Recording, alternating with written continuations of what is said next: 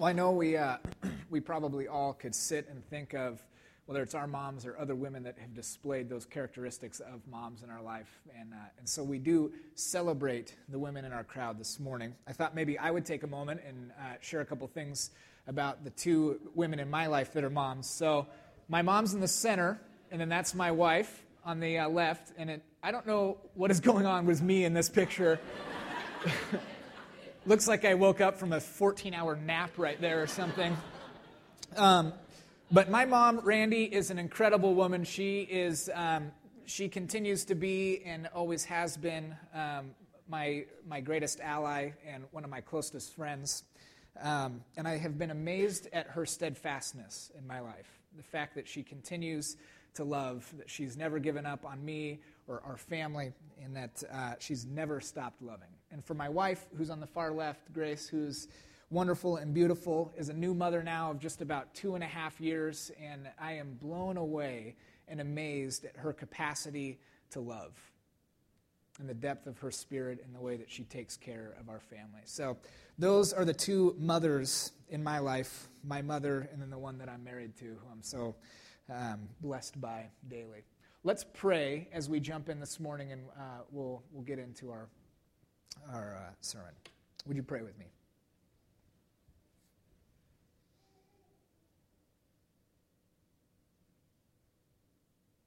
Lord, we, we are incredibly thankful for your grace in our lives. We're thankful that you have mercy on us. We're thankful for the mothers that you've placed in our lives. We celebrate them today, Lord. We acknowledge that, um, that we are better because of the way that they have loved us and taken care of us, and we praise you for that. We praise you for uh, the fact that, uh, that you have given us that. So, Lord, be with us as we jump into your scripture this morning. We pray that uh, you would give us deeper understanding. Give us the ability to listen to your spirit. We pray these things in Christ's name. Amen. well, today, you can take that picture down because that's just going to be distracting. so, today, uh, we are jumping into a new series. And, uh, and actually, it's, we're going to be doing two series throughout the summer, which is kind of exciting. So, the first is we're going to be studying through a couple of the minor prophets. We're going to begin that next week, and that will go all the way until, um, until the end of August. So, that's going to be primarily where we're studying during the summer. But then, on the first Sunday of each month, we're going to begin to uh, reevaluate and look at our seven value statements, the seven values that New Community is supposed to be shaped by. And I know it's not the first Sunday of this month, but because we were in Bloomsday last Sunday, we're doing it on this Sunday. Um, and so this morning, we're going to jump in and we're going to look at the value of being relational. It's going to be a fun value to explore. Now, you're going to have to uh, just understand up front that we're going to be a little more topical this morning than we generally are. But as we study these seven values, we're going to be studying them through uh, the wisdom literature. So, Proverbs, Psalms, Ecclesiastes. We're going to be using those books to kind of look at these different values. So, this morning we're going to look at relational, and here's what our value says. It's up behind me. It says this intentionally committing our lives to each other, following the example of our relational God. Like Christ, whether easy, comfortable, or difficult, we choose to love, to be in community, to invest in others, and to sacrifice our lives for family, friends, the community of faith, and the world. Now, that's a pretty lofty value statement. There's a lot packed into that. But we got to begin right here. Whether you believe it or not, we are relational. See, it's in our very being. The very DNA that makes us up is one of being relational. It's why we live in neighborhoods. It's why we have coworkers, why we have friends, family. Even the very reality that we're here this morning points to the fact that we are social creatures, that we were built to be in relationships with others. Now, being relational or living out this value of being relational isn't as simple as just being an extroverted, extroverted person or being somebody that's a people person. It's much deeper than that, and it's much more than that. And in fact, being relational isn't always easy. I mean, when you read this value, again, that's a lofty statement. Living into those things, that's a big deal. That's not always easy to achieve that. And I would say, even in fact, if we were really honest, we may say it's hard. Being truly relational can be really difficult at different times. Robert Lupton says this The fundamental building blocks of the kingdom are relationships, not programs, systems, or productivity, but inconvenient, time consuming, intrusive relationships. The kingdom is built on personal involvements that disrupt schedules and drain energy. I think that's kind of realistic, actually. I think sometimes that's how relationships are viewed, and sometimes when we truly are seeking out being relational, that's how it can feel like. So this morning we're going to look at Proverbs 11 to better unpack this idea of being relational. But before we can do that, before we can kind of get into the practicalities of this value, I think we need to understand that first line in our value statement that says this following the example of our relational God. See, it's a dangerous assumption to think that we all understand what that means. So let's begin with a little bit of a kind of refresher context as to who is this relational God that we follow. See, the, follow, the God that we follow is one who is in relationship with himself. When we speak of God, we speak of one eternal and immutable God that exists in a communion of three co equal persons God the Father, God the Son, and God the Spirit. All one in essence, power, nature, action, and will. It is perfect unity, it is perfect relationship. There's no jockeying for position, there's no right or wrong, no leader, no follower, no better than or worse than, no hierarchy, no flowchart, no resentment, no frustration. There's only perfect trust and complete obedience. Total sacrifice to and for one another. An eternal and unmistakable love. It's perfect relationship in the very essence of the word. A three in oneness and a oneness in three. Now, this is a huge concept. I can say all these things, but this doesn't even really get at the reality of what I'm talking about right here. We're talking about this God who is in relationship with himself, this God that is triune, Trinity, three in oneness and one in three. The theological term for this interpenetration yet complete uniqueness is perichoresis. Here's what C. Baxter Kruger says about it fellowship, camaraderie, togetherness, communion have always been at the center of our very being of God and always will be. It's critical that we see this. And it's just as critical that we see that the shared life of the Father, Son, and Spirit is not one of sorrow and loneliness and emptiness. It's not about isolation and self centeredness. It is all about fellowship. And fellowship means that God is not lonely, sad, and depressed being as Father, Son, and Spirit living in fellowship, God is essentially and eternally very happy. The Father, Son, and Spirit live in conversation, in a fellowship of free flowing togetherness and sharing delight, a great dance of shared life that is full and rich and passionate, creative and good and beautiful. I love the idea of the Trinity being described as a dance, kind of this mysterious dance of the Father, the Son, and the Spirit in relationship with one another. Three distinct persons, and yet one God, the God that we worship this morning. Again, this is true relationship. Now, the Trinity is one of the greatest mysteries of the Christian faith.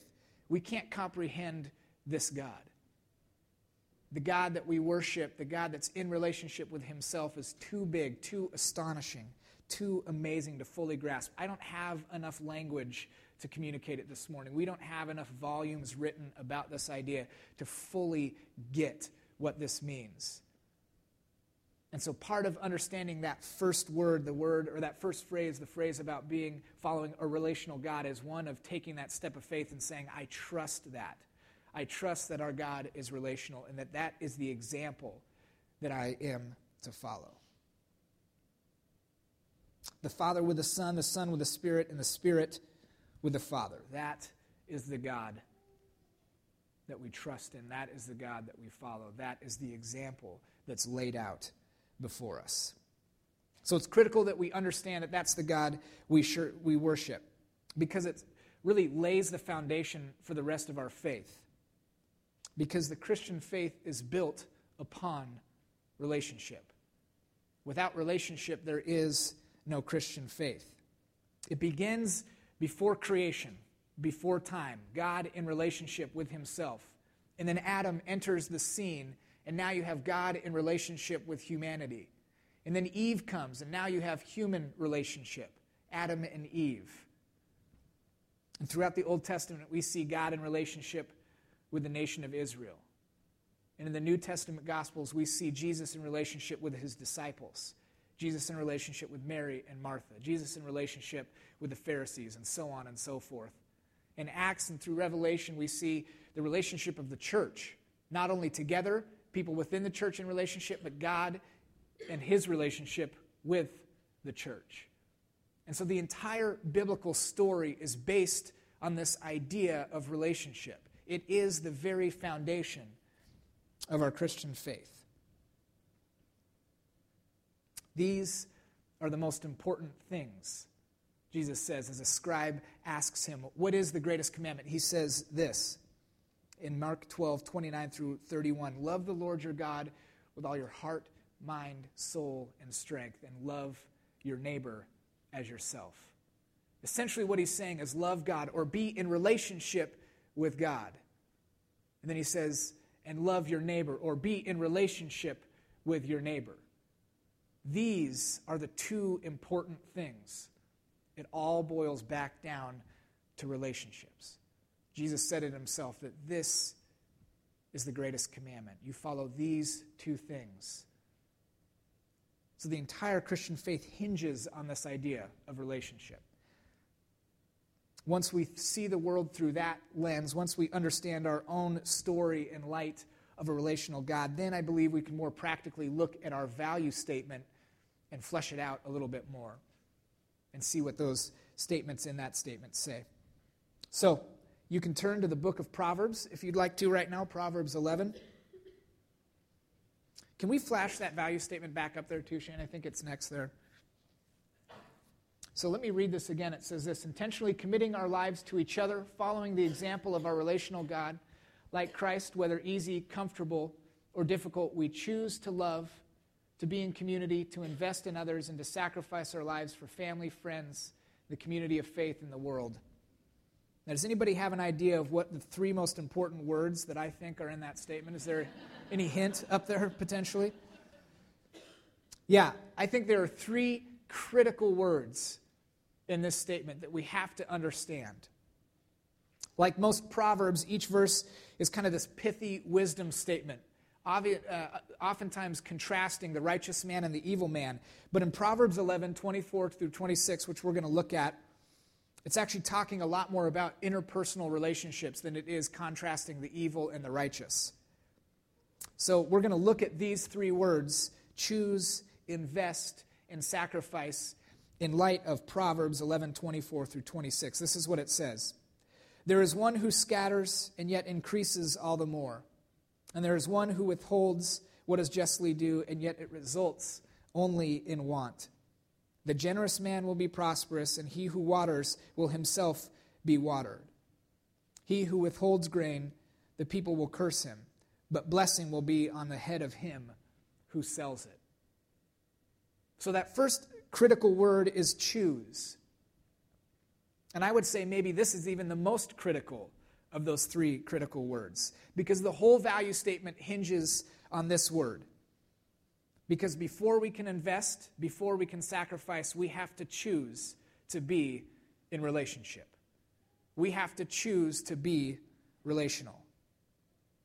Bonhoeffer, in speaking about just specifically relationships we have with other Christians, says this Christian brotherhood is not an ideal which we must realize, it is rather a reality created by God in Christ in which we may participate.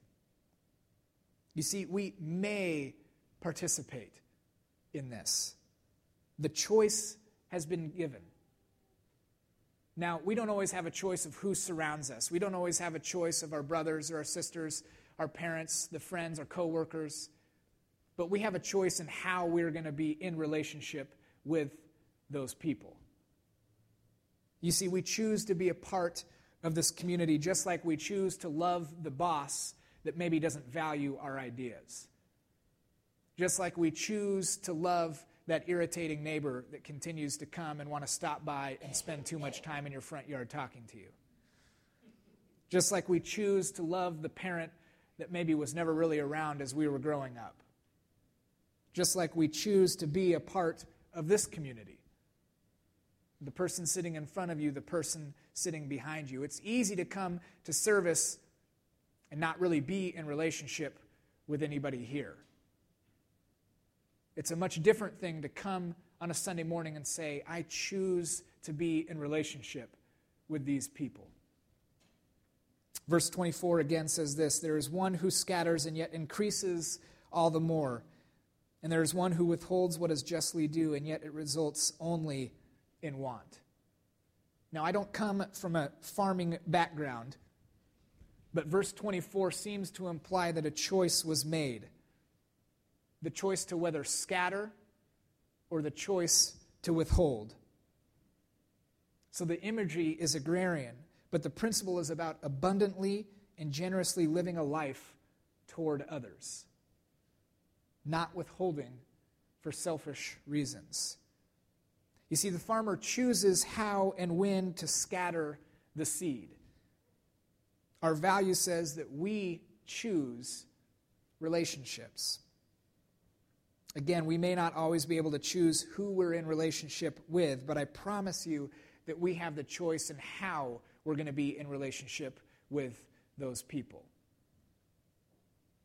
You can choose to be irritable, you can choose to be angry, you can choose to be judgmental, you can choose to be selfish, or you can choose to be patient, you can choose to be gracious, you can choose to be loving. The one that relationally scatters is the one who lives an open life toward the outsider, that seeks to love those people who are placed in their life, the one who welcomes the stranger, the one who cares for the friend. Now, I know this isn't always easy. We're a part of a wonderful, wonderful small group, people that I have grown to love and trust very much in the last year. And yet, there are still nights where I come home after a long day of work. We got to get our kids fed and we have to get our kids bathed and get them to bed, and it's chaos for that two hours before bed. If you're a parent, you know that that's the bewitching hour for every kid. They're rambunctious going off the wall. And there are times where Grace and I, as we get into the car, we look at each other and it's obvious that we don't really want to go to small group. Or as people are coming to our house, we kind of look at each other and say, well, here we go. Let's, let's, let's get ready. Those are the times where we have to choose to be in relationship. Where we choose knowing that it's not always about us. Sometimes it has to be about others. And we strive to say it's always about others. So, this is this idea of choosing. See, we have to choose relationship over choosing ourself. And our value statement in the scriptures call us to that. We choose because it always can't be about us. The proverb instructs us to choose to be people that scatters and not withholds. And our, our value statement urges us to be in relationship with our family, our friends, our church, in the world. So, as we think about this idea of choose, I want to put up two questions. These are questions to think about over the course of the next week or so? Do you choose relationships or yourself more often? How are you choosing to be in relationship with your family, with your friends, with your church, with your neighbor? You don't have to answer these right now, but maybe think about that. Say, over the next week, as I think about our value statement, I'm going to think about these questions in regards to choosing. The second critical word is invest. Now, I have a little bit of a beef with the word invest because I think contemporary Christianity has hijacked this word a little bit.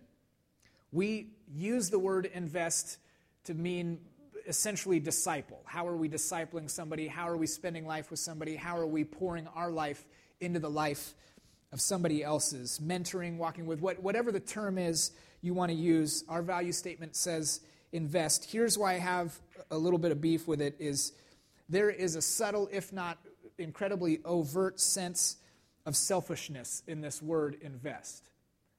And I think it's in there because this is, this is a, a business term.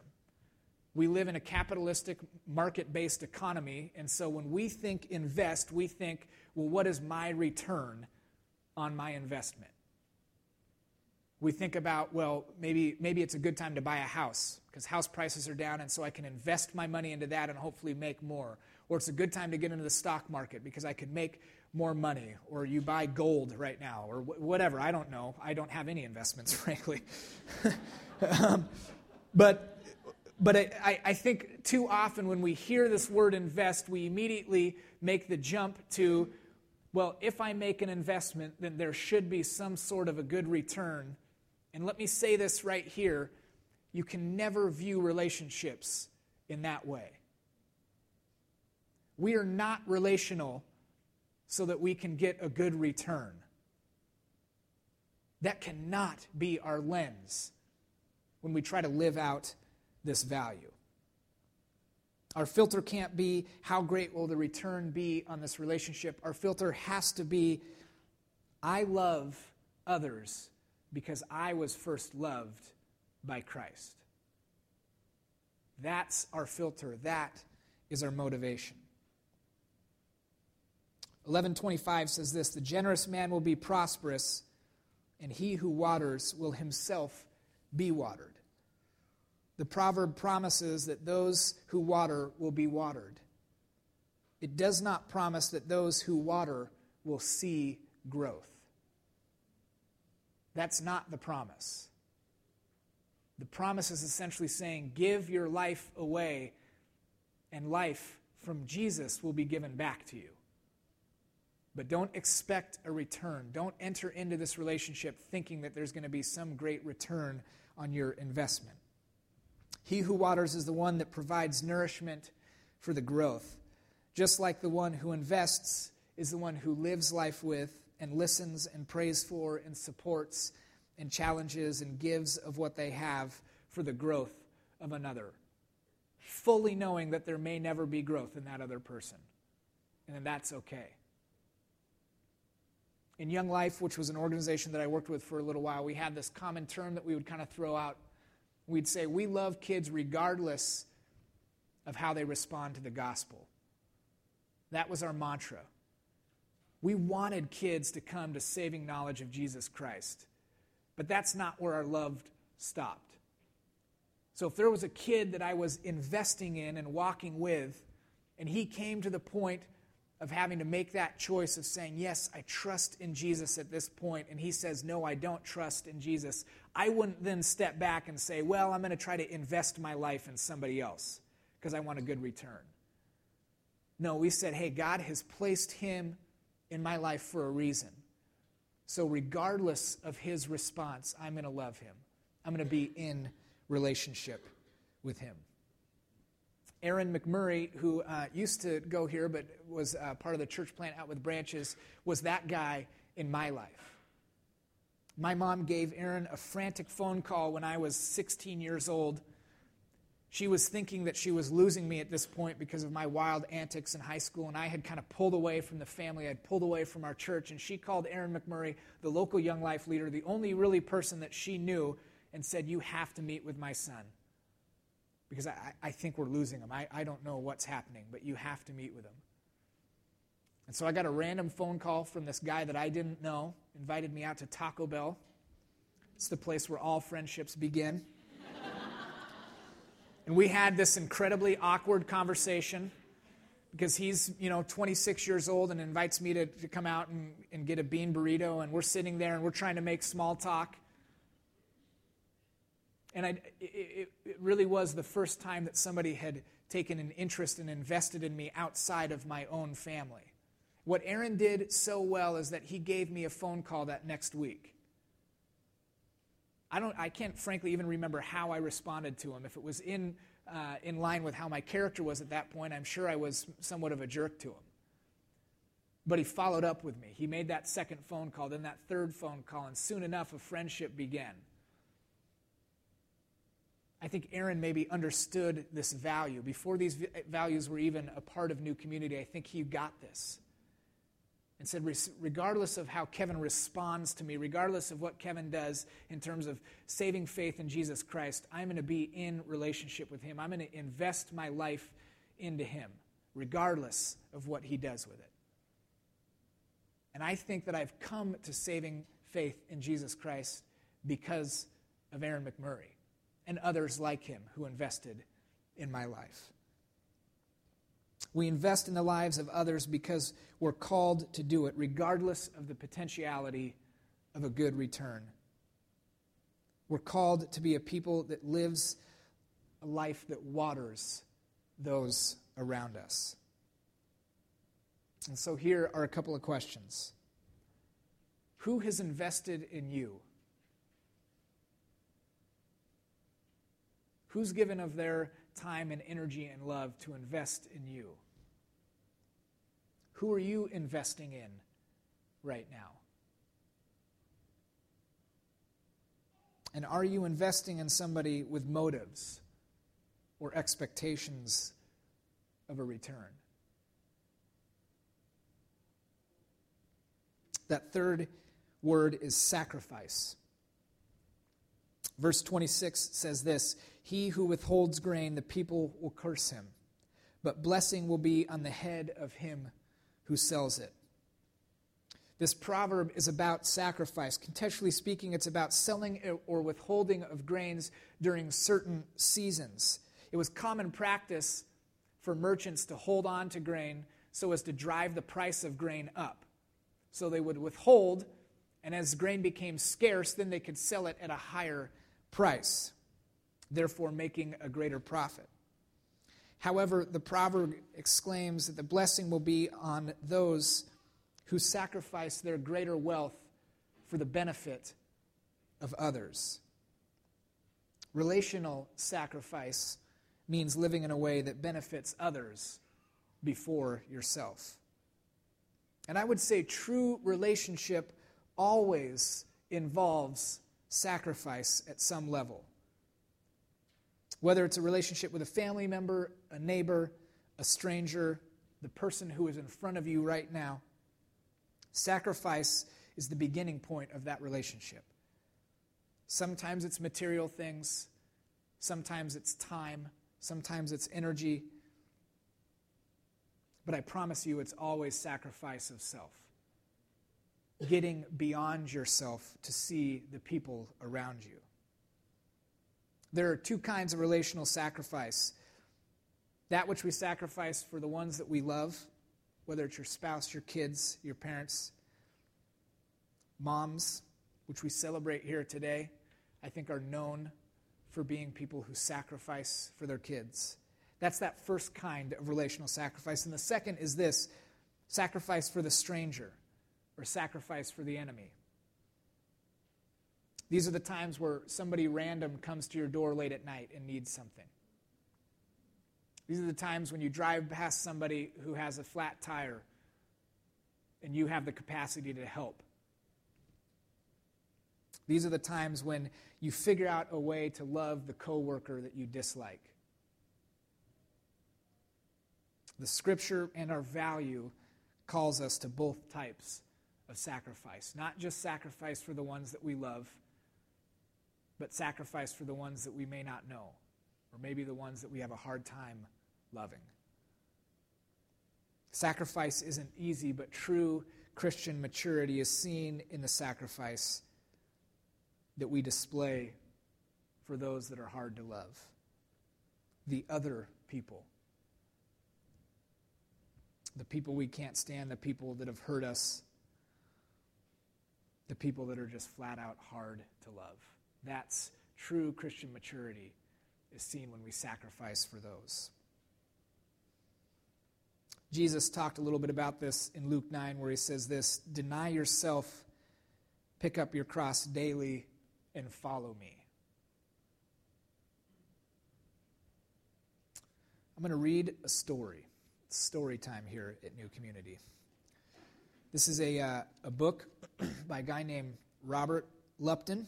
He moved into inner city Atlanta and he writes this real short, small book filled with two page stories that are, uh, are pretty powerful little stories. And this one specifically speaks to this idea of sacrifice. So get comfortable here. And I'm going to read this. It'll take me about three minutes. She's 66, has developmental disabilities, dangerously overweight, twice a grandmother, and a devoted member of our church. She lives with four generations of extended family in an overcrowded, dilapidated house by her buoyant spirit, or but her buoyant spirit is undaunted. Since losing her youngest son in a senseless murder last Christmas Eve, she has redirected much of her affection to me. You're my buddy, she says with a broad, snaggle toothed grin. I pray for you every day. Then she gives me a long bear hug. She wants to sit close beside me in every church service, and although the smell, smell of stale sweat and excrement is often nauseating, she makes me feel a little special. Her internal plumbing doesn't work as well as it used to, and she leaves tobacco smears when she kisses my cheek. But I'm pleased to have Mrs. Smith by my side. She often hints, sometimes blatantly, that she would like to come home with us for a visit. Nothing would delight her more than to have Sunday dinner with my family. But there is a conflict. It has to do with the values that Peggy and I learned from childhood.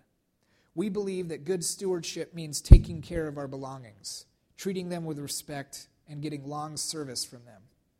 Our boys know that they are not to track mud on the carpet or sit on the furniture with dirty clothes.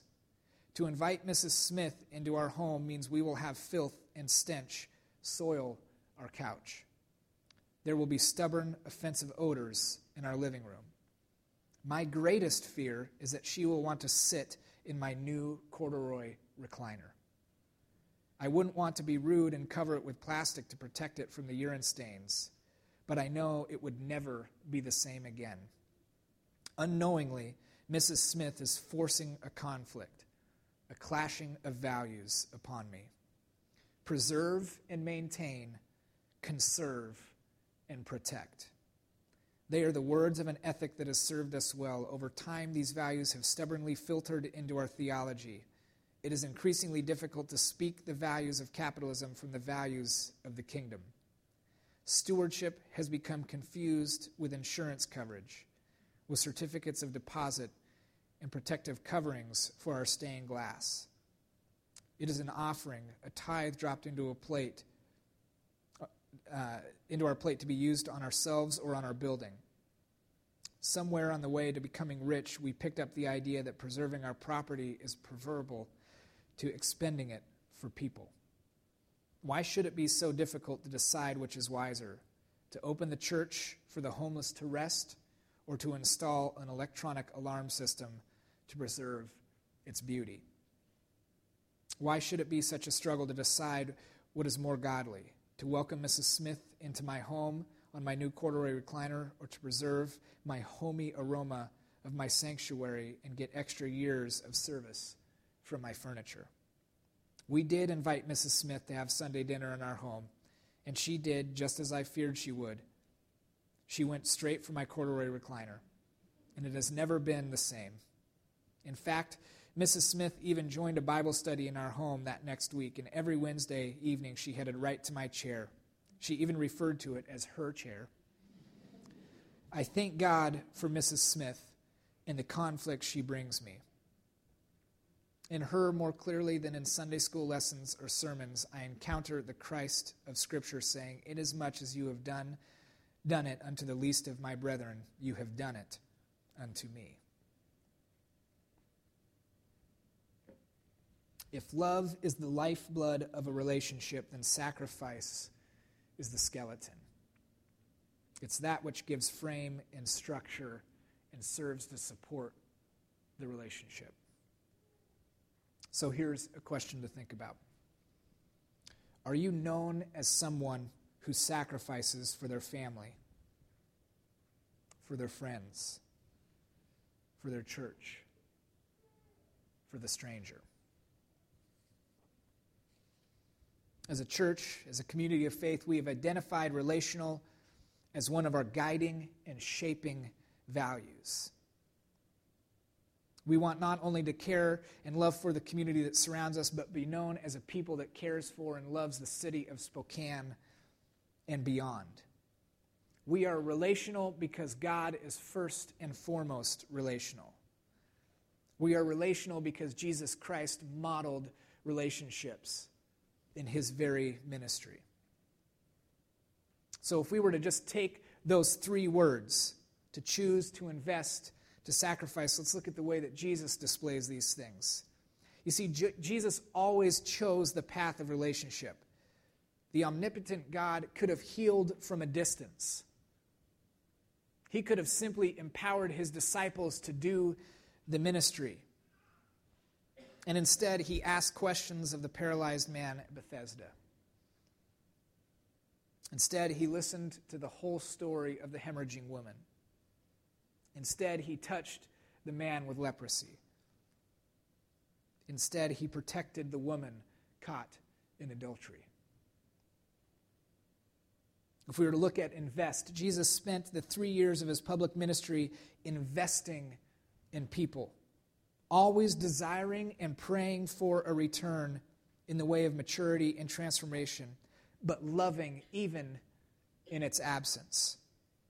Think of all the times he had to correct Peter, all the times he had to correct James and John.